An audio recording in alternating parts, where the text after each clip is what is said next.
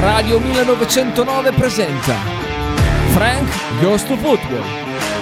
In studio Francesco Loreti.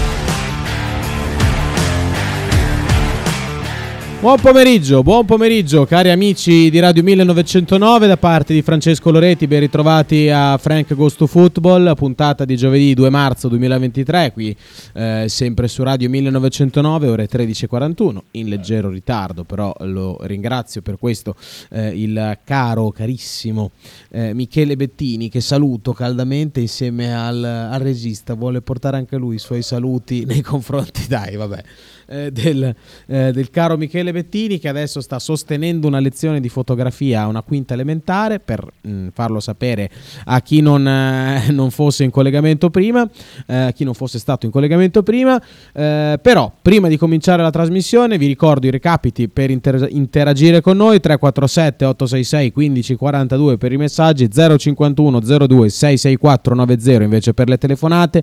Eh, puntata in cui parlerò prevalentemente del turno che si è concluso l'altro ieri. eh, È chiaro che eh, ormai si è un po' persa quella, eh, insomma, l'interesse nei confronti dell'ultima giornata di campionato, però per anche approcciare al, alla prossima, alla venticinquesima, che avrà inizio domani, venerdì alle venti e quarantacinque, tra l'altro partita di cartello tra Napoli e Lazio.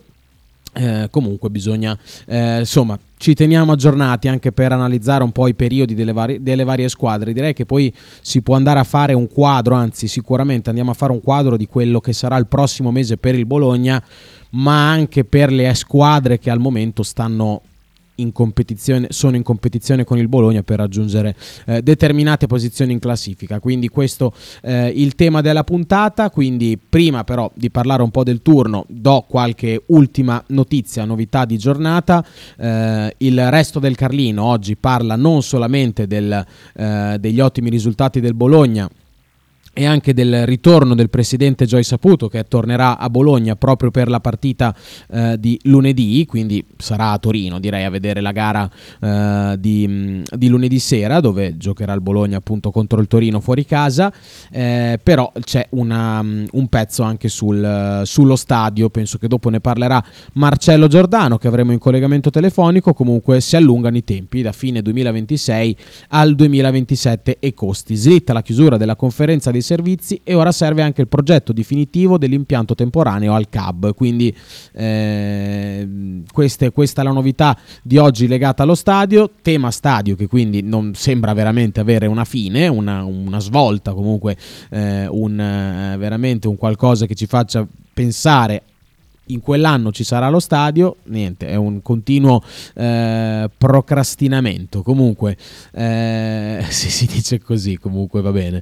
Eh, quindi questo sullo stadio, però chiaramente eh, ci si concentra sui principali giornati, giornali del Bo- di Bologna, sul fatto che eh, tutti sono rientrati a disposizione, eh, la rosa è al completo come non, non, come non lo era mai stata, mh, considerando soprattutto il rientro mh, a pieno, eh, insomma, rientro in pieno dei due attaccanti del Bologna, che sono Arnautovic e Zirkzee, che secondo me non scenderanno in campo lunedì, nessuno dei due, io credo, ma vado solamente a eh, ipotesi perché non so niente legato alla formazione eh, di lunedì sera, però secondo me, per quello che ci ha fatto vedere il mister in, in, questo, in questo periodo, in questo tempo in cui sta allenando il Bologna, eh, i giocatori che rientrano nella settimana della partita non... non scendono in campo sicuramente da titolare. Questo è quello che ha fatto sempre vedere eh, il, il mister, quindi secondo me non scenderà in campo né l'uno né l'altro. Eh, anche se chiaramente è eh, una notizia positiva, i due giocatori sono ritornati a lavorare, come Bonifazi, eh, come De Silvestri, De Silvestri già da un po', come Sansone, eh, quindi sono veramente tutti a disposizione del mister, mh, fatto più unico che raro in questa stagione, forse veramente la prima, una delle prime settimane in cui il Bologna riesce, riuscirà a lavorare con la rosa al completo in campo, tutti in gruppo. Eh, quindi Quest, qua ci si concentra maggiormente sul, Sul, sui giocatori recuperati e anche un po' su eh, per esempio la Gazzetta parla, ehm, parla di come eh, il Bologna sia riuscito a prendere dei giocatori che hanno cambiato per forza di cose la, il volto della squadra quest'anno: Lucumí, Sosa, Posch, eh, Ferguson, chiaramente Ferguson, Posch e Lucumí in maniera maggiore. Viene citato anche Cambiaso. Comunque eh, i, gli acquisti di Sartori diciamo che stanno portando ottimi benefici e eh, come li sta plasmando Motta all'interno del campo eh, stanno andando ancora meglio, quindi ehm, una, una stampa piuttosto concentrata chiaramente a valorizzare il Bologna in queste giornate, direi, ci mancherebbe altro, e, con il resto del Carlino che, per ricordarvelo, eh, parla anche della questione stadio che sembra essersi allungata ulteriormente.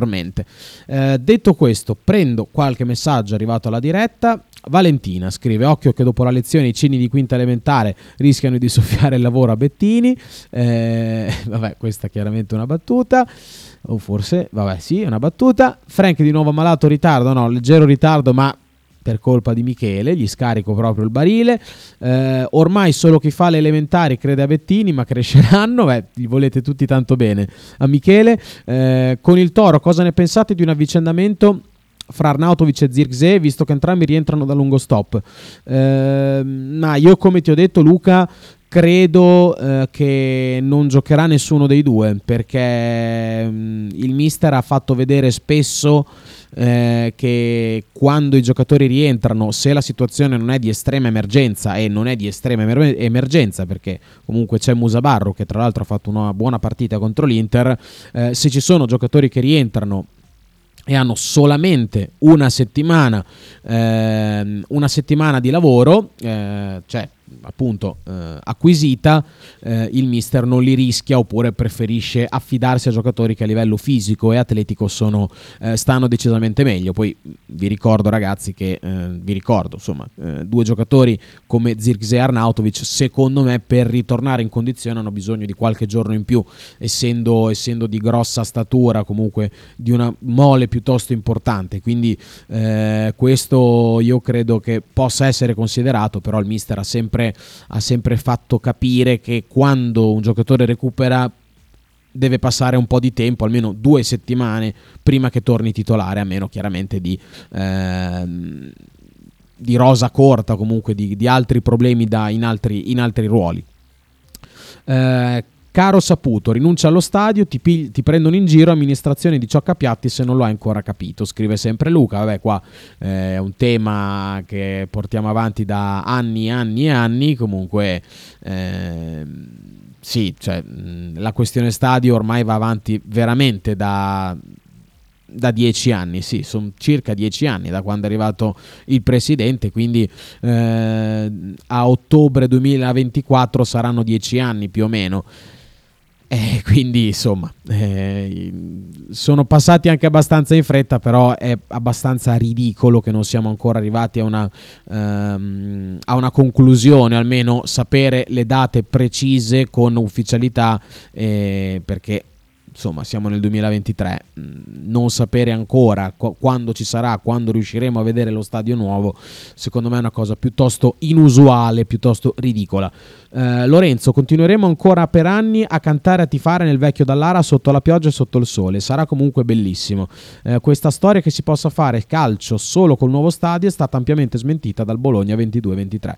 Eh, ma sì, cioè adesso poi eh, lo stadio chiaramente non è Eh, il fautore principale delle ottime stagioni delle varie squadre che hanno avuto degli, degli, expo, degli exploit, però chiaramente avere uno stadio più adatto al periodo in cui ci troviamo sarebbe, sarebbe cosa buona e giusta. Eh, ecco, per, per essere brevi, eh, sinceramente ancora prendere l'acqua nel duemilaventitré in una città come Bologna, una squadra che quest'anno poi sta andando molto bene, è una cosa insomma un po' così, un po' così diciamo, dai. Eh, comunque chissà se per il duemilaventisette lo stadio sarà pronto e utilizzabile. Comunque senza ombra di dubbio quest'anno il Bologna sta facendo molto bene e lo stadio non c'entra assolutamente. Poi il, il nostro stadio a me piace tantissimo, ci sono estremamente affezionato, quindi eh, non, non non voglio assolutamente mancare di rispetto al nostro stadio e bolognesi che ci sono legati come me, eh, però è ovvio che a questo punto del, cioè nel duemilaventitré lo stadio è ancora scoperto, e non è solo quello, non è solo il fatto che è scoperto, con tante scomodità diciamo che non è proprio il top da diver- sotto diversi punti di vista. Davide da Casalecchio con un messaggio vocale. Ciao Frank, ti faccio una domanda, la prima provocatoria: metteresti Medel al posto di Schouten adesso? E la seconda invece è: continueresti a far giocare Sosa o inseriresti Soumaoro? Ciao. Eh, ciao Davide, eh, allora la prima sinceramente mh, forse no, eh, anche se io credo che poi il mister qualche cambio magari lo può fare, perché ha dimostrato sempre molto difficile che lui riproponga per due settimane consecutive la stessa formazione. Eh, penso che Medel possa essere un valore aggiunto per, per il Bologna, come lo è sicuramente stato Schouten in queste partite. Per me Schouten in questo mese è stato tra i migliori, forse se non il migliore, insieme a Orsolini. E è chiaro, lo Schouten di adesso per me non può stare giù, questo senza ombra di dubbio. È anche vero che magari qualche giocatore ha bisogno di un turno di riposo, perché per esempio Dominguez, al quale faccio veramente fatica a rinunciare, eh? Quindi non, non voglio rinunciare a Dominguez, però è un giocatore che spende tantissimo tutte le partite, gioca praticamente sempre novanta, li gioca a piede eh, tutto giù, cioè proprio a tavoletta, e spende veramente tanto, quindi io credo che prima o poi un turno di, di panchina eh, Nico lo dovrà, lo dovrà fare. Secondo me Medel può dare qualcos'altro a livello, eh, a livello caratteriale eh, e anche qualcosa in più a livello difensivo. Sicuramente il, la scelta per, per il mister è molto ampia in questo momento. Tra l'altro non mi dispiace come scelta quella di far entrare Moro a trenta minuti dalla fine, venti minuti, quello che è, dalla fine della partita, in base a come sta andando la gara, per amministrare. È giocatore che quando entra, nelle ultime volte, nelle ultime due partite che è entrato, ha fatto quello che, che voleva, perché veramente ha dimostrato di essere un giocatore molto molto bravo. Poi Mm, è, un, è un off topic perché mi ha chiesto di, di Medel, però eh, mi, mi piace come sta utilizzando Moro il mister, perché viene su dalla panchina, è venuto su dalla panchina nelle ultime due partite e ha, insomma, eh, contro la Sampdoria ha proprio cambiato la gara, cioè, ha, insieme a Orsolini che ha fatto veramente un bellissimo gol, Eh, Moro è stato, è stato fondamentale.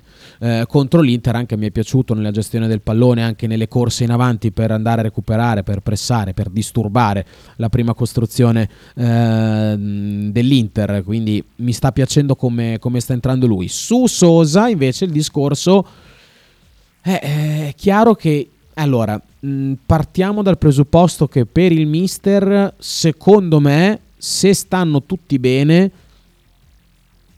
questa è chiaramente una mia ipotesi, i titolari sono Lucumí e Bonifazi. Perché?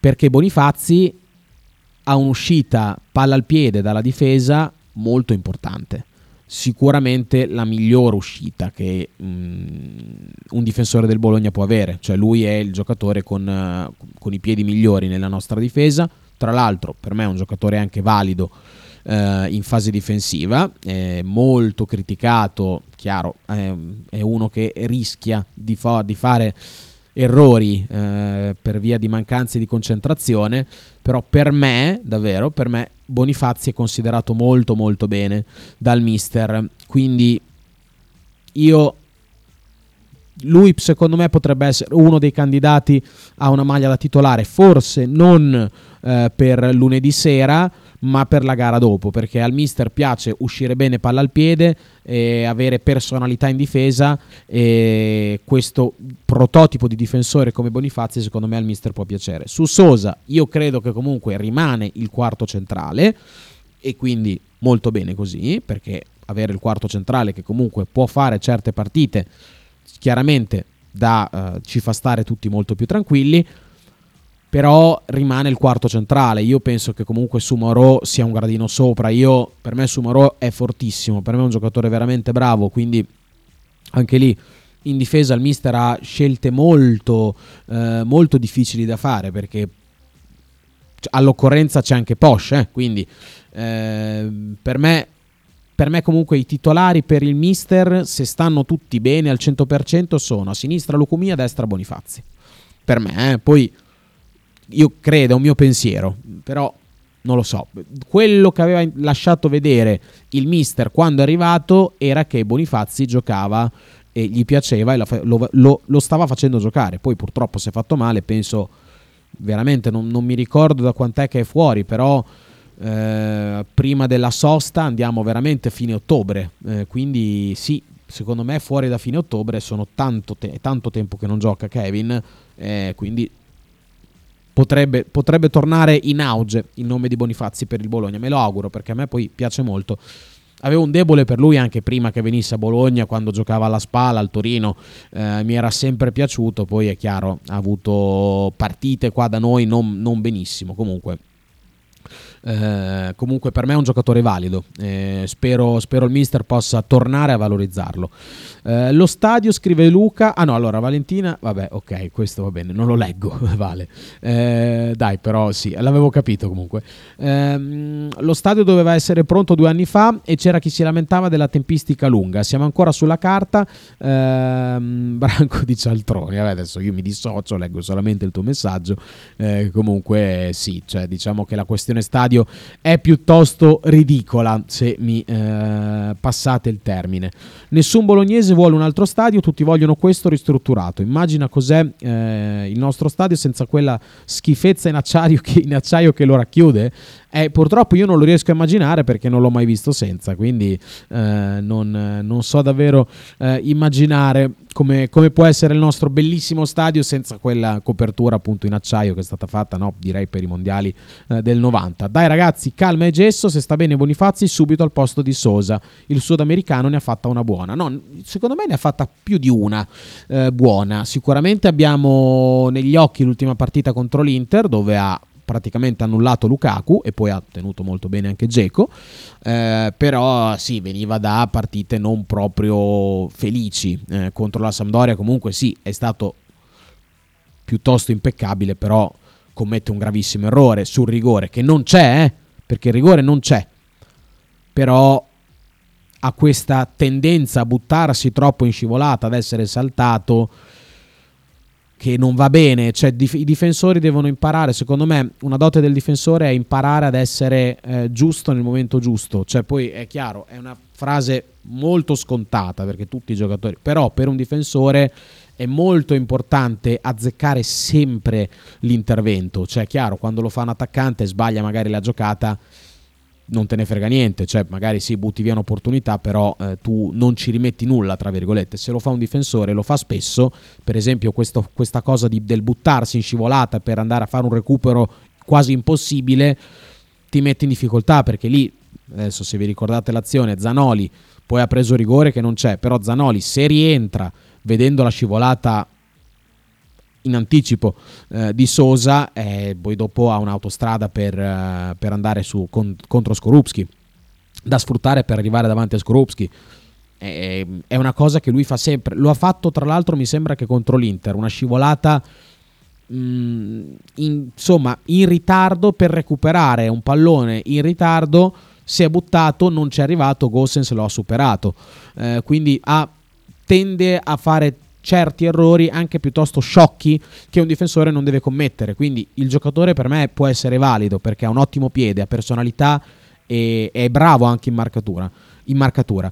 Però deve, deve iniziare, perché comunque sì, è giovane, è del duemiladue, però non è un duemilacinque, non è un duemilasei, deve iniziare a eh, limare certi aspetti che per me al momento lui non...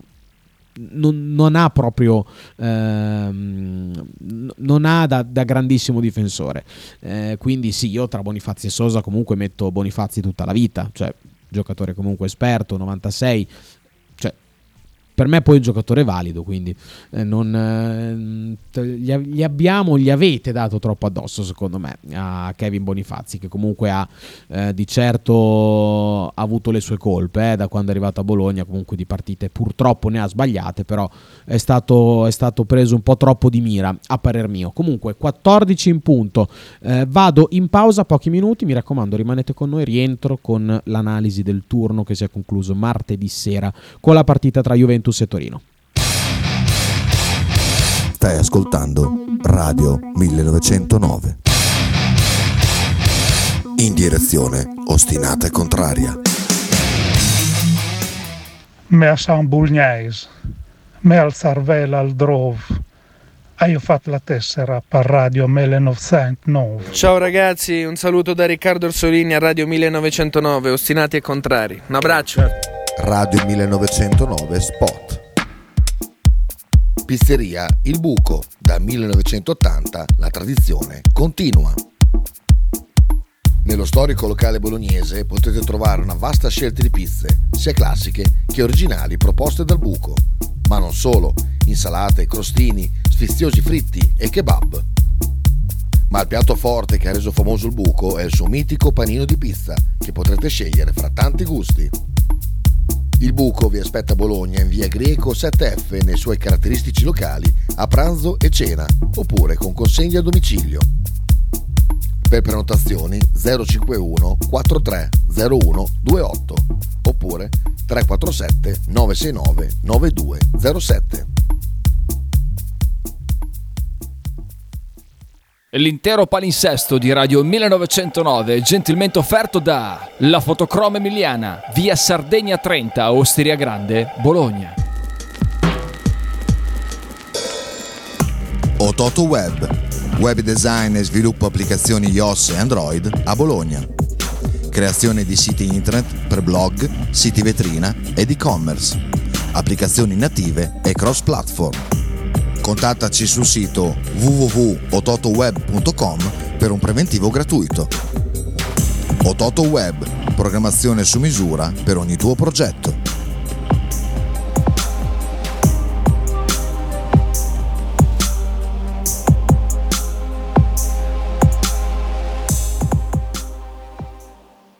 Tradizione, semplicità e armonia è tutto quello che troverai alla Fruzeina Cineina. In un locale accogliente e allegro potrai gustare piatti della tipica cucina bolognese. Primi con pasta fresca fatta in casa, tigelle, crescentine, carne alla griglia e tanto altro. Oppure per un aperitivo fra amici. Cristian e Tania ti aspettano alla Fruzeina Cineina in via Terremare due barra A ad Anzola Emilia. Per info e prenotazioni zero cinquantuno settantatré sessantasette cinquantanove.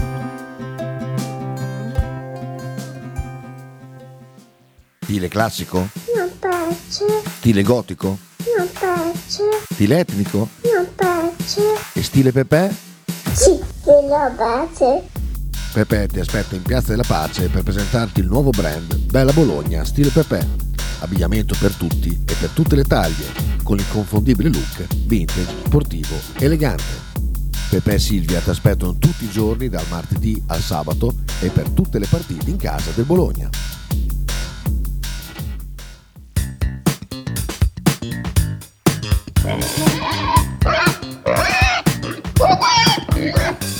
Voglio una peppa, oh, s'acciappati in budel e porta la Pcaridi di Dumegar. La Pcaridi di Dumegar, macelleria, formaggeria, salumeria di produzione propria senza conservanti. E la trovate in via Idice centocinquantacinque a Monterenzio. Per info e prenotazioni zero cinquantuno novantadue novantanove diciannove. La Pcaridi di Dumegar.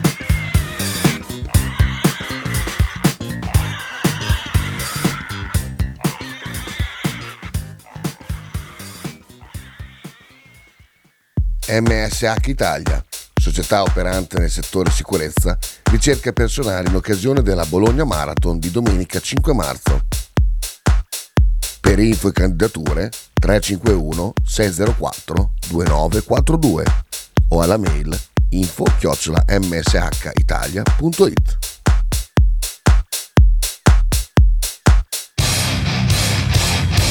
Stai ascoltando Radio millenovecentonove. In direzione ostinata e contraria.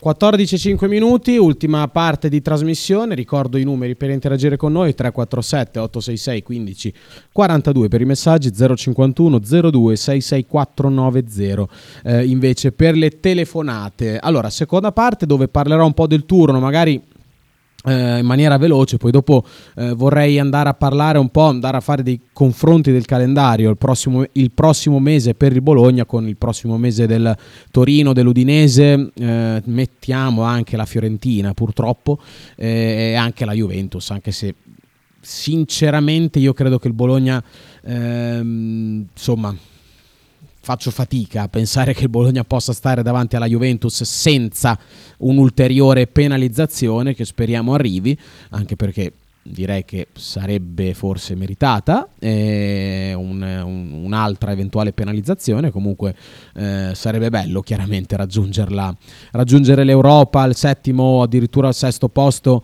eh, con le nostre forze, eh, però è chiaro che nel caso in cui eh, ci, ci fosse una, un'ulteriore penalizzazione sarebbe chiaramente meritata e quindi ci sarebbe poco da fare, cioè, eh, non, non c'è assolutamente, non ci sarebbe nessun problema a mio modo di vedere, poi penso anche per voi cari amici di Radio millenovecentonove.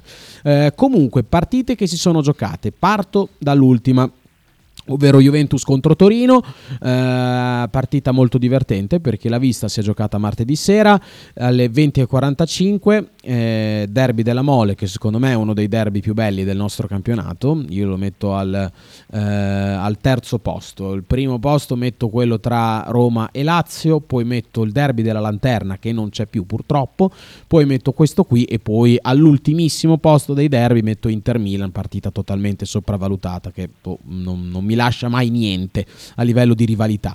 Eh, comunque Juventus-Torino quattro a due, il Torino parte in quinta marcia segnando il gol dell'uno a zero dopo due minuti, eh, sfruttando un errore di lettura eh, della Juventus sulla palla inattiva. Caramò riceve liberissimo dentro l'area piccola, un passo da Szczęsny, mette dentro, mette dentro il pallone. Dopo dieci minuti arriva il pareggio di Quadrado e alla, mh, al quarantatreesimo segna nuovamente Antonio Sanabria, veramente un bellissimo gol sfruttando un assist di Ilic, perfetto, lui è bravissimo ad attaccare il primo palo, ad anticipare Bremer, un po' pigro in marcatura, e poi però è bravissimo ulteriormente a eh, colpire il pallone di controbalzo destro di esterno e girarlo sul primo palo. Szczęsny non può fare niente, davvero un gol spettacolare per l'attaccante paraguaiano del Torino. Dopo tre minuti però, prima del fischio finale del primo tempo, segna anche eh, Danilo per la Juventus, quindi porta tutto in pareggio, in parità eh, prima della, della fine del primo tempo, segnando anche lui un bellissimo gol su calcio d'angolo, girando un pallone, un pallone dal più o meno dall'altezza del, eh, della, del dischetto dell'area di rigore sul, sul secondo palo, veramente un bel gol. Nel secondo tempo la partita è equilibrata, viene decisa da errori piuttosto gravi secondo me del Torino, eh, prima, mh, prima sul gol di Bremer che segna il tre a due, eh, su calcio d'angolo viene battuto un calcio d'angolo corto, e poi anche sulla ennesima palla inattiva eh, la Juve segna tre gol, tre su, quattro gol, tre su palla inattiva, eh, con Rabiot che viene servito nuovamente da Kostic per segnare il gol del quattro a due. La vittoria arriva per la Juventus, per il Torino comunque sconfitta ma che secondo me eh, può, può dare morale, ci auguriamo di no, eh, però è un Torino che comunque è, cioè è una squadra in forma, è una squadra che eh, difficilmente sbaglia la prestazione, eh, tanti secondo me giocatori pericolosi. Non ci sarà Samuele Ricci eh, per squalifica, è stato ammonito contro, contro la Juventus e salterà quindi Torino contro Bologna. Ci saranno invece i vari Sanabria, Miranchuk che penso anzi sicuramente il pericolo numero uno del Torino, un giocatore secondo me fuori categoria della, della squadra di Juric, un giocatore che per me potrebbe giocare, anzi è un giocatore da Champions League secondo me, quindi è totalmente fuori categoria, e quindi lui il pericolo numero uno. E occhio perché anche Singo è in un'ottima forma, come eh, a sinistra stanno giocando bene sia Rodriguez che Vojvoda, quando, eh, quando poi è entrato nel secondo tempo Vojvoda, ma eh, anche, anche Rodriguez, giocatore che sta dando, sta dando molto quest'anno al Torino. Poi chiaramente io metto, metto Ilic, che non aveva iniziato magari benissimo nella prima uscita, nelle prime due uscite, adesso invece si è preso completamente il centrocampo del Torino in mano. Già contro, contro la Juventus ha fatto la differenza, sia in fase di non possesso che in fase di possesso, giocatore che viene cercato spesso dai suoi compagni di squadra, dal quale poi può uscire veramente eh, qualcosa in, in ogni momento della, della gara, sia a livello proprio di passaggio, di imbucata, che di tiro in porta, ma anche proprio di strappo, eh, di come è bravissimo a spezzare in due, eh, a spezzare le linee eh, con, con la sua corsa in progressione. Davvero un giocatore eh, formidabile, secondo me un acquisto top per il Torino, che quindi insomma ha firmato un giocatore a quindici milioni, è vero, ha venduto Lukic a dieci, però non, non, non si è lasciata attendere eh, la squadra di, di Juric, ed è andato a prendere subito un, un giocatore veramente forte. Quindi lui insieme a Miranchuk, insieme a Miranchuk secondo me è uno dei giocatori più pericolosi. Adesso magari vado a vedere anche come sta Vlasic, perché sinceramente non, non, non ricordo le sue condizioni, perché contro la Juventus lui non c'era, non è sceso neanche in campo. Allora vediamo Vlasic come sta. Allora, quando rischia venti giorni Vlasic, quindi probabilmente non c'è Torino. Altra brutta notizia riguarda Vlasic, quando tornerà dall'infortunio, perché chiaramente in lui, insieme ai, ai giocatori che ho citato, lui è eh, uno dei giocatori più importanti della squadra. Allora deve fare i conti con le condizioni del tesserato granata, gli ultimi aggiornamenti non sembrano portare ottimismo. Vlasic infatti verrà sottoposto nelle prossime ore ad esami clinici approfonditi, solamente dopo il nuovo controllo si potrà stilare una tabella di marcia e capire quali saranno effettivamente i tempi di recupero. La sensazione però è che prima di un mesetto il giocatore difficilmente vedrà il campo, quindi non ci sarà Vlasic. Potrebbe tornare eh, tra i convocati Pietro Pellegri. Comunque è un Torino che sicuramente non è in un momento top a livello di lunghezza di rosa, della rosa, perché eh, sono diversi giocatori fuori per infortunio. Vlasic su tutti, giocatore molto molto importante, qualcuno squalificato eh, come ho detto prima, Samuele Ricci.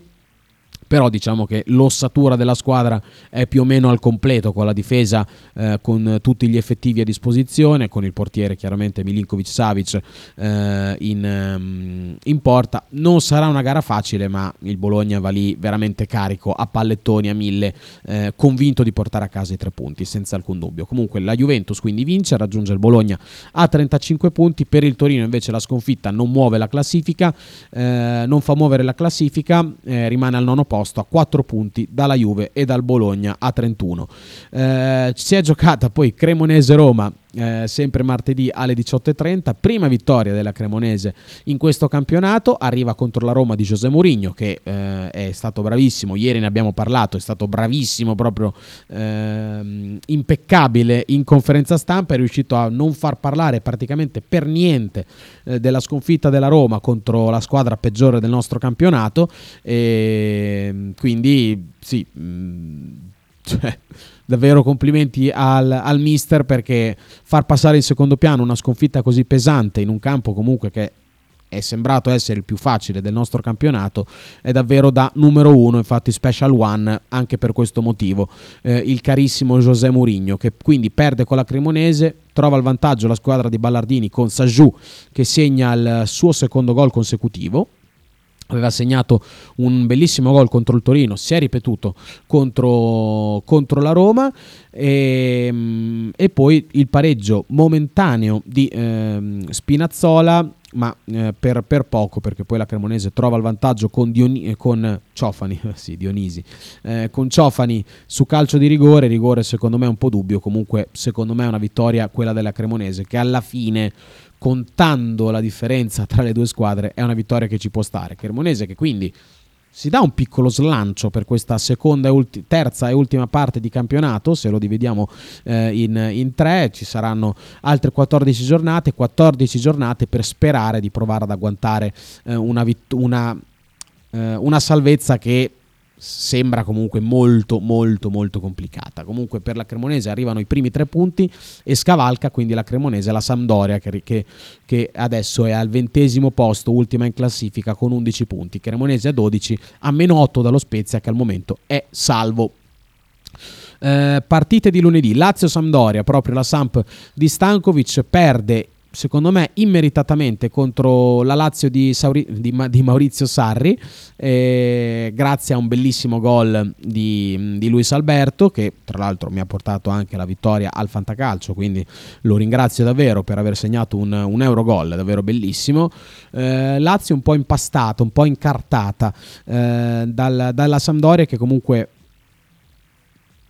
è difficile eh, fare gol alla Samp di Stankovic, ma eh, è una squadra che fa altrettanto fatica a trovare il gol eh, puntualmente. Non arriva il gol eh, contro, contro la Lazio. Per, per la Sampdoria eh, diciamo che sta girando molto male um, alla Samp, perché poi è arrivato appunto questo gol di Luis Alberto, veramente un bellissimo gol. Eh, sembra davvero che giri tutto male per la Sampdoria. E c'è poco, c'è poco da dire. Per la Lazio una vittoria sicuramente molto importante, considerando la sconfitta della Roma eh, che è caduta a Cremona. Lazio che quindi arriva al quarto posto, occupa il quarto posto da sola eh, in, in campionato. Quarantacinque punti della Lazio. Per la Sampdoria ennesima sconfitta, eh, rimangono, rimangono undici punti e, come vi ho detto poco fa, viene scavalcata dalla Cremonese la Samp al diciannovesimo posto, eh, quindi Samp al momento ultima in classifica. Eh, poi si è giocata anche Verona-Fiorentina, qua secondo me esito piuttosto a sorpresa. Mi aspettavo un Verona eh, più concreto e decisamente migliore a livello eh, mentale e caratteriale. Comunque mh, c'è stata una, una buona partita della Fiorentina, che ha trovato il doppio vantaggio prima della fine del primo tempo, cosa che non era mai successa questa stagione, prima con Barak che eh, realizza il più classico dei gol dell'ex, e poi con Arthur Cabral dopo circa venti minuti eh, su, su calcio d'angolo. Poi dopo Nel, nel secondo tempo, alla fine della partita, al novantesimo, Biraghi segna un bellissimo gol da centrocampo, sfruttando una punizione battuta eh, velocemente. E eh, la vittoria è meritata della Fiorentina, che quindi torna a, ehm, a vincere in campionato oltre che in Conference League. ehm, ventotto i punti per la Fiorentina di Italiano, che quindi scavalca, eh, scavalca Empoli, Sassuolo e Lecce eh, in, in una giornata di campionato. Dodicesimo posto raggiunto e eh, meno otto, meno sette dalla, dalla zona Europa, occupata al momento dalla Juventus e dal Bologna. ehm, quindi per la Fiorentina comunque mi sento di dire che le, le possibilità non sono ancora del tutto perse, quelle di raggiungere l'Europa. Poi purtroppo consideriamo anche che la Fiorentina è in semifinale di Coppa Italia, eh, semifinale che dovranno giocare contro la Cremonese. Poi non si sa mai, però diciamo che non sarà facile, diciamo, per, per la Cremonese. Sarà un po' più facile per la Fiorentina, immagino, ipotizzo. Eh, per il Verona sconfitta che fa male. E rimane, rimane il Verona a diciassette punti, comunque a meno tre dallo Spezia. Eh, si può fare, io credo che io L- l'ho già detto, mi sembra il Verona secondo me si salva alla fine dell'anno, quindi eh, andrà giù lo Spezia, lo Spezia che al momento è allenato da Leonardo Semplici. eh, Spezia che ha perso, che, che ha pareggiato contro l'Udinese, un pareggio eh, arrivato insomma un po' così in maniera rocambolesca. eh, non mi aspettavo non mi aspettavo un Udinese così scarica, eh, proprio a livello di mh, attenzione, eh, quello che eh, secondo me sta facendo la differenza. Una squadra poco attenta, che vedo poco sul pezzo nell'ultimo periodo, eh, sta lasciando tanti punti in classifica. Comunque rimane l'Udinese eh, a un buon punteggio, a trentuno, eh, al decimo posto. E per, eh, per lo Spezia chiaramente un punto fondamentale, doppietta di Imbalanzolà che tornava da, dall'infortunio. E per lo Spezia chiaramente un asset importantissimo, l'attaccante eh, francese, quindi eh, ritrova, ritrova il suo bomber lo Spezia, ritrova subito due gol da parte sua. Per l'Udinese vanno a segno prima Beto eh, su assist di Success, e poi eh, Roberto Pereira su eh, una giocata veramente molto furba e intelligente da calcetto, eh, con un tiro di punta che, su cui eh, Drągowski non può nulla. Eh, poi domenica Alle venti e quarantacinque c'è stata Milan-Atalanta, anche qui partita veramente brutta per chi l'ha vista, molto molto noiosa. Atalanta irriconoscibile, ma merito direi anche del Milan, che ha trovato, sta trovando nel, nelle ultime settimane una, un'ottima solidità difensiva grazie all'inserimento in pianta stabile nella, nei titolari di Malik Thiaw, eh, difensore tedesco, arriva dalla, dallo Schalke zero quattro, Serie B tedesca, giocatore che io conoscevo da tanti anni. Tra l'altro mi sono esaltato tantissimo quando quest'estate è stato accostato al Bologna, purtroppo però lo ha preso il Milan e non noi. Comunque eh, giocatore di assoluto valore che ha, sta cambiando la, la, difesa, la difesa milanista, che aveva bisogno proprio di eh, trovare, ritrovare quella solidità difensiva che pu- appunto potesse permettere eh, alla, alla squadra di impostare le partite in un, in un altro modo. Poi c'è stato anche l'importante rientro di Mike Maignan, che tornava dopo tanti eh, tante settimane, tanti mesi dopo, dopo l'infortunio, dall'infortunio, eh, quindi sicuramente queste le due notizie positive migliori per il Milan, che comunque trovano il vantaggio con un autogol eh, propiziato da un ottimo tiro di Theo Hernandez, autogol del portiere Musso, palla che sbatte sul palo e poi gli sbatte sulla schiena, molto sfortunato l'argentino dell'Atalanta.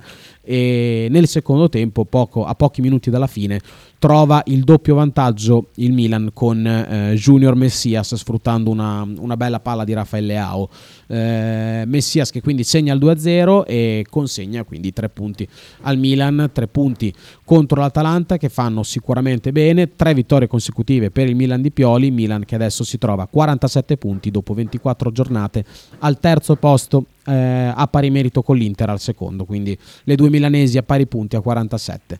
Eh, per l'Atalanta, sconfitta che non ci voleva, ma è un'Atalanta che dopo un mese di gennaio secondo me ottimo a livello anche di prestazioni, anche ci metto anche metà febbraio, ehm, squadra che al momento sta facendo fatica a trovare continuità nelle ultime cinque, eh, tre sconfitte e due vittorie, due, due sconfitte tra l'altro, tre sconfitte nelle ultime quattro, eh, non, non un gran momento per l'Atalanta, che quindi dimostra di essere squadra poco continua in questo campionato. Ha alternato momenti davvero in cui sembrava imbattibile a momenti in cui è proprio vulnerabile, anche perde punti davvero con squadre da cui non, non ti aspetteresti mai eh, che, possa, che possa perderli.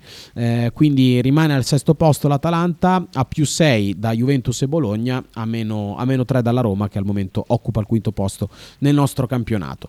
Eh, poi c'è stata, sempre di domenica alle ore quindici, Salernitana contro Monza. Uh, partita a senso unico sia nel primo tempo che nel secondo. Nel primo tempo tantissime le occasioni per la squadra del neo allenatore Paulo Sousa ehm, della Salernitana, eh, non sfruttate prevalentemente da, da Piontek.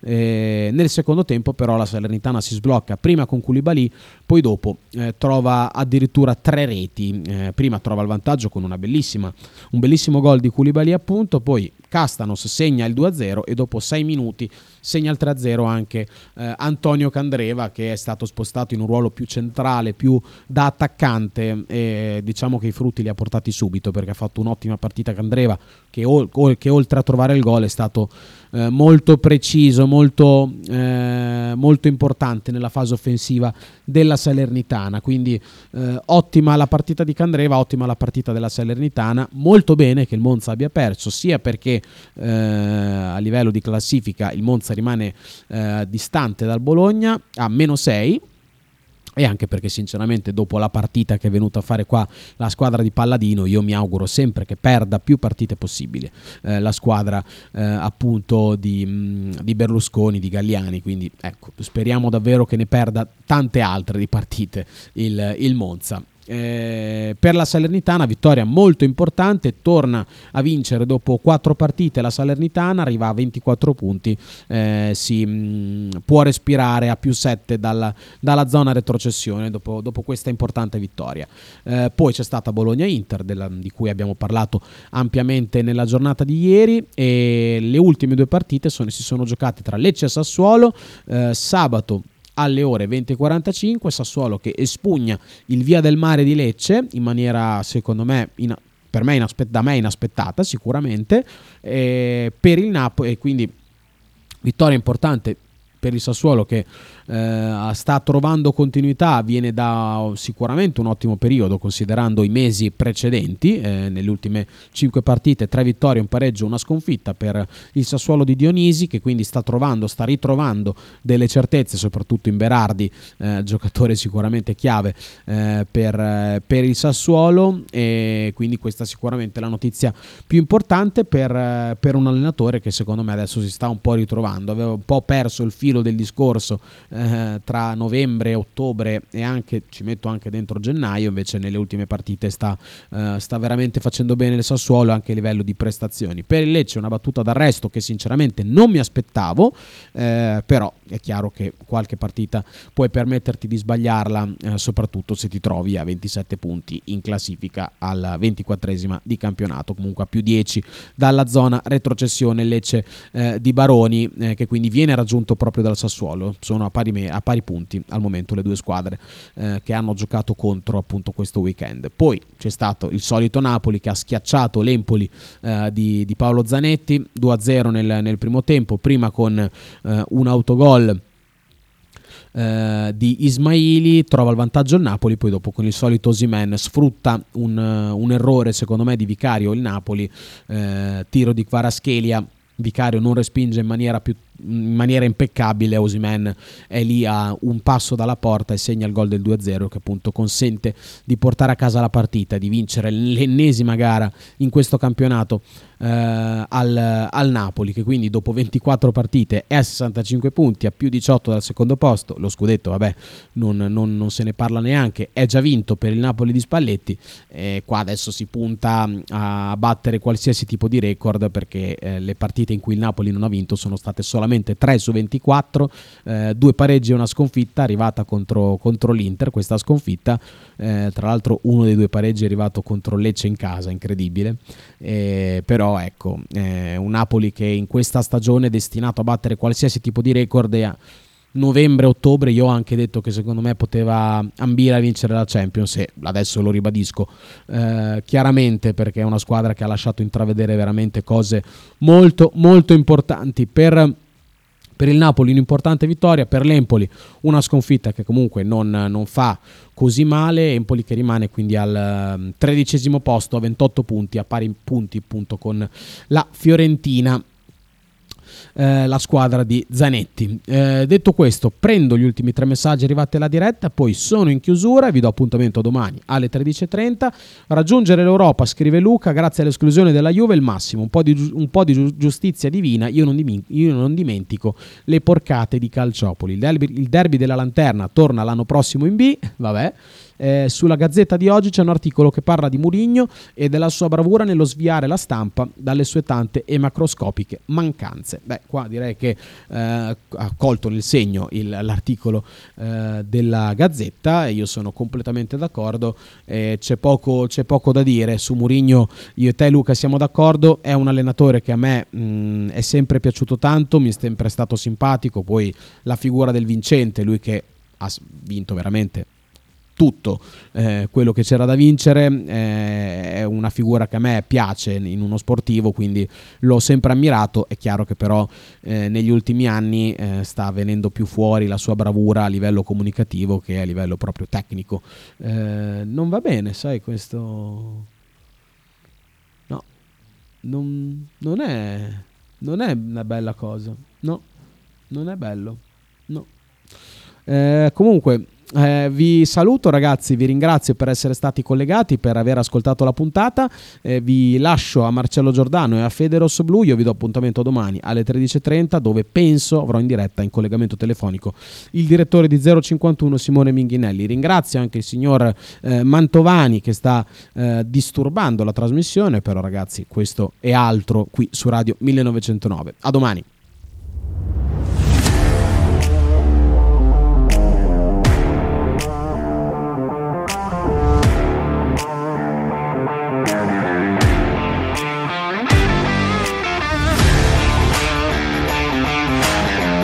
Radio millenovecentonove presenta Frank Goes to Football. In studio Francesco Loreti.